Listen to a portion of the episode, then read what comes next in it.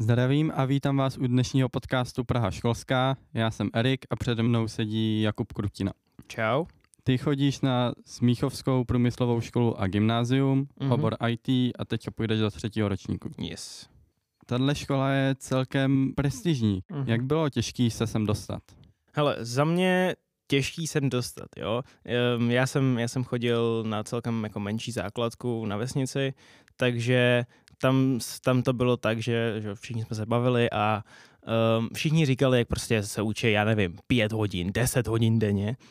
Já jsem se neučil vůbec, protože byl že půlku toho, nebo vlastně celý to byl covid, tak já jsem hrál na počítači a chodil jsem ven, ale vlastně poslední asi 2 nebo 3 měsíce tak naše škola pořádala jakoby přípravu na přijímačky, která byla povinná, to bylo jako místo hodin, asi na první 2-3 hodinky. Takže tam jsem vždycky chodil, přišel jsem tam, měl jsem sluchátko v uchu, napsal jsem si test.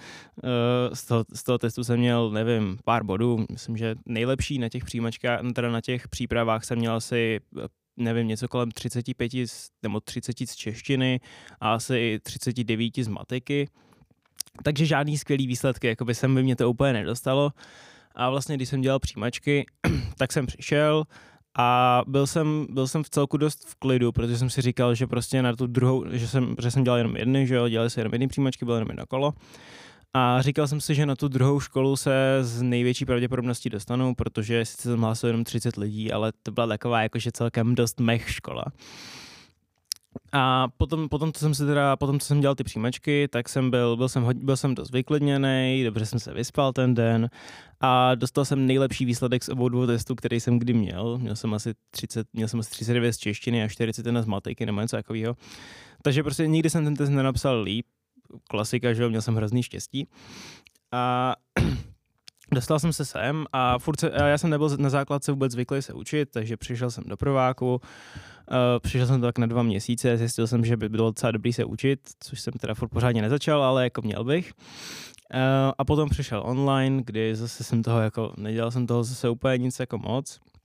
Snažil jsem se učit na ty odborné předměty, což byly v té době hardware, počítačové sítě a co tam ještě bylo, programování.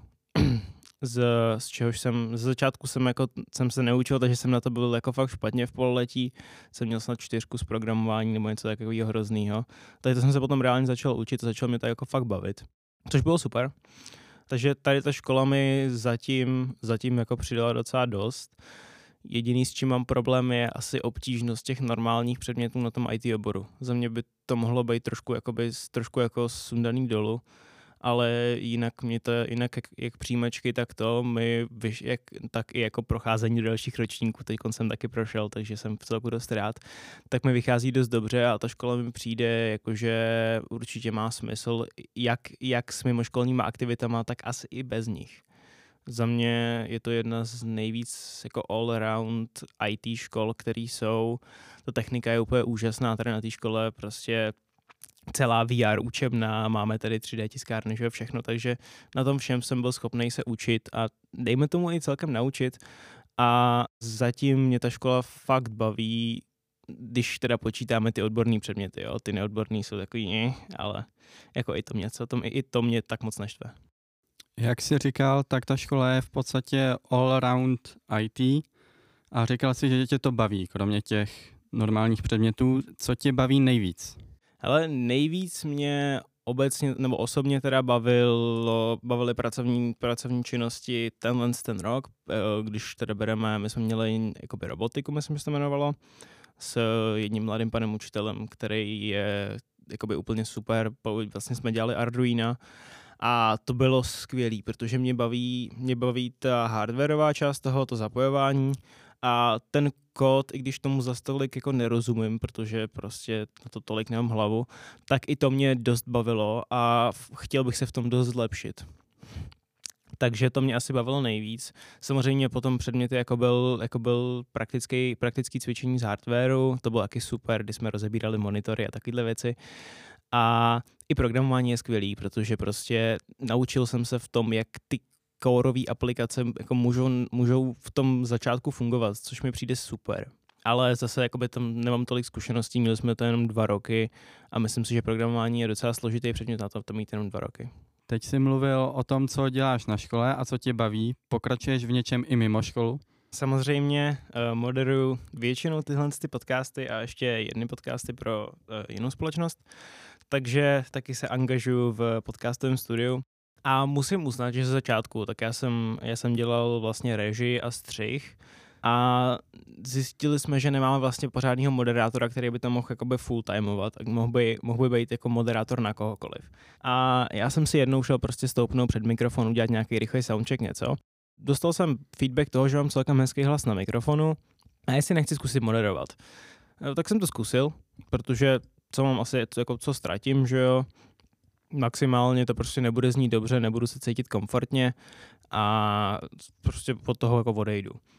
Ale dost mě to chytlo, to moderování, samozřejmě moje první podcasty byly dost vyklepaný a říkal jsem si, že prostě jakoby moderování asi není pro mě, jsem takovej nesociál a to, ale strašně mi to chytlo, takže u moderování už jsem zůstal, ale řekl bych, že moderování je jedna z těch nejjednodušších prací, kterou jsem mohl dostat, protože já si tady reálně sednu na 30 minut a ještě si předtím, že udělám nějaký rychlý research, když je to jakoby někdo větší. Měl jsme tady podcasty s docela velkými lidmi, takže na ty je občas potřeba udělat si nějaký jako zajímavý research, ale jinak vlastně to většinou tahám z palce.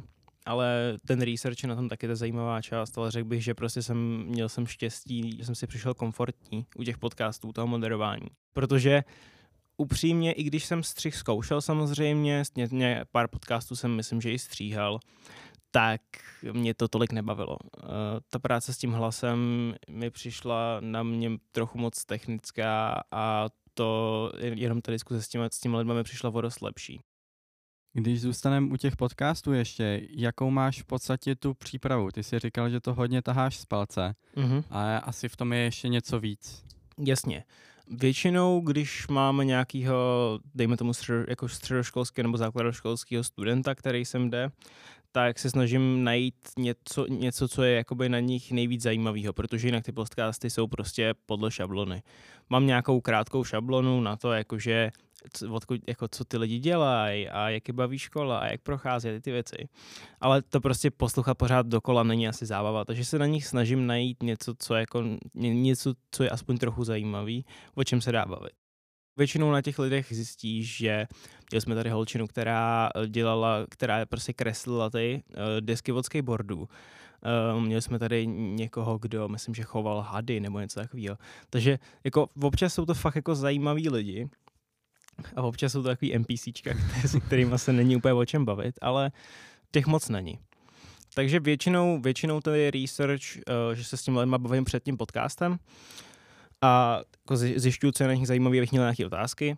A když mám nějakého většího hosta, nějakého influencera nebo prostě někoho známého, tak si den, dva předtím prostě udělám normálně list otázek, nebo klidně týden předtím, když chtějí poslat ty otázky, což většinou chtějí, že jo? Abych se jich jako neptal naslepo, tak se jich ptám na to, co si najdu, a nebo na to, k čemu se prostě dostaneme v tom podcastu. Takže ten research není jako nic intenzivního, jo. U těch velkých lidí mám research většinou maximálně na 2 hoďky a to je s tím, že si pouštím jejich content, jo. Takže takové koukání na YouTube, nevím, jestli úplně jako research se počítá, jo. Ale musím uznat, že už jsem dělal asi s jedním nebo se 2 influencerama podcast bez toho, aniž bych si na ně udělal research, protože to měl nahrávat někdo jiný.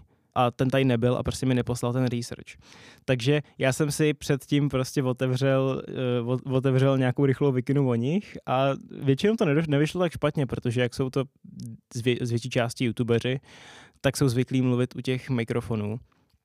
Hlavně jsou většinou zvyklí se slyšet, což je super, protože potom to není, protože máme sluchátka, ve kterých se slyšíme a těm lidem to většinou přijde hrozně divný a oni jsou úplně v pohodě a hlavně jsou schopní dost často přepnout do módu family friendly, což mě přišlo úplně bizarní, ale oni prostě normálně se s tebou bavují jako kamarádi a potom přepnou do family friendly módu a do toho povídacího módu a úplně v klidu, plynulým hlasem prostě se baví family friendly a přišlo mi to strašně zajímavý, což já třeba neumím.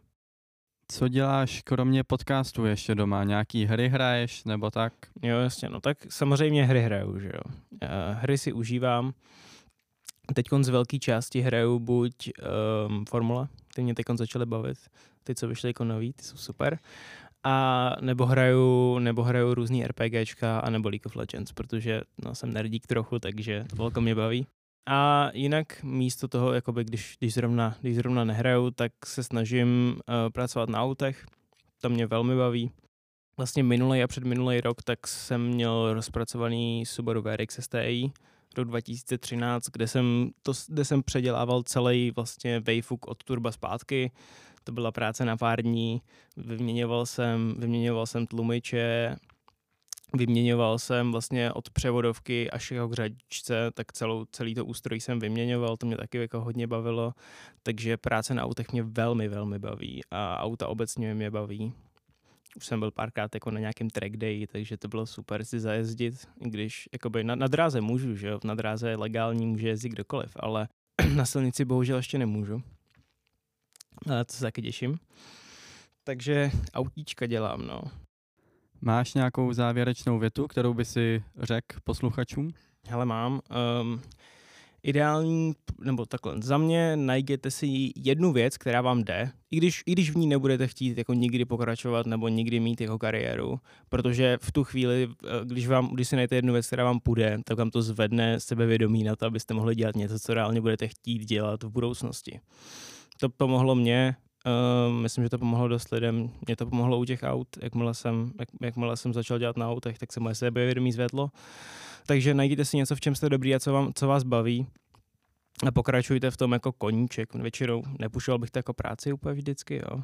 Některé ty věci nejsou úplně ideální, ale to bude asi moje konečná věta. Chtěl bys si odpromovat svoje sociální sítě, Instagram? Ani ne, nic nepřidávám, takže není potřeba. Tak to by bylo pro dnešek všechno. Já jsem Erik, měl jsem tady Jakuba Krutinu a loučíme se s vámi. Naschranou.